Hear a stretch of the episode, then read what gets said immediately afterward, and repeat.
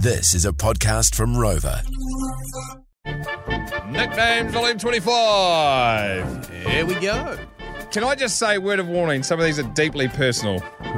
Shit to be you if you get read out.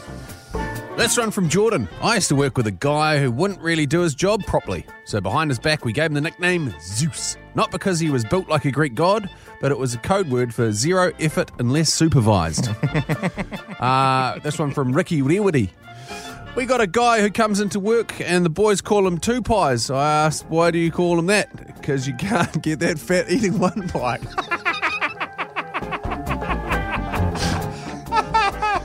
Uh, uh, it's from James Burgess. While serving in the military, I worked with a guy called Fatal uh, because he was fat and his, his name was Al.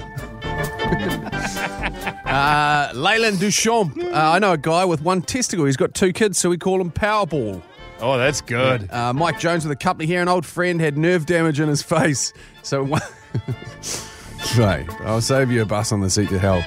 An old, an old friend had nerve damage in his face, so had one eyelid half closed and one really wide. So we called him Dip and Dazzle.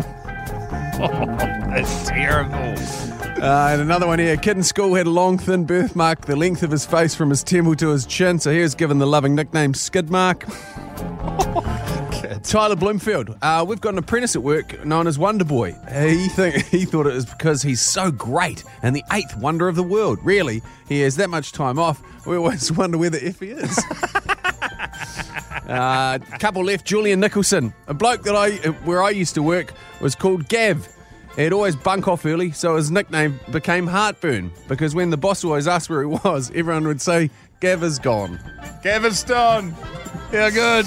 And finally, from Andy Tilley, a lad I knew in the Navy was called the Pringle Thief. The Pringle Thief because he had had an accident and lost two fingers, so his hand can go all the way to the tube now real easy.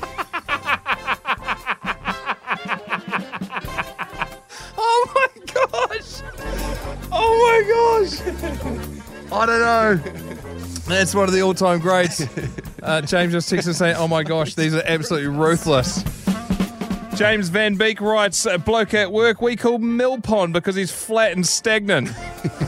Jason Swanston says we had a nickname for an old boss. He used to tell us how good the jobs were that he was sending us to, but they all turned out to be nightmare jobs. Because of this, we called him Willy Wonka because he used to sugarcoat everything.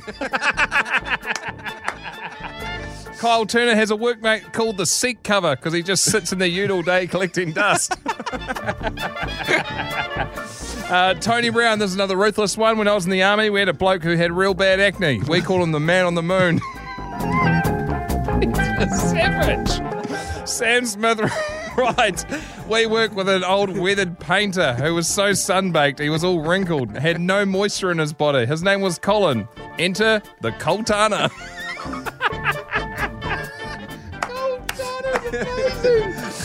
Dan Wallace, we had an apprentice nicknamed Matchstick for two reasons because he was pale as a ghost and had red hair, and he was also uh, actually once known to set himself on fire during work experience. Chris Starkey says, My uh, mate is called Daryl, but he is fat, so we call him Barrel.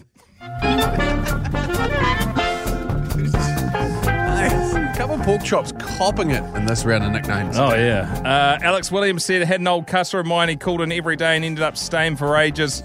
Uh, so we started calling him the iceberg because he just float around doing stuff all. and uh, this is my final one for today. John O. Anderson writes I worked with a guy whose nickname was Beer. After a trip to Thailand, he came back with infection. He was then called Cabin Beer.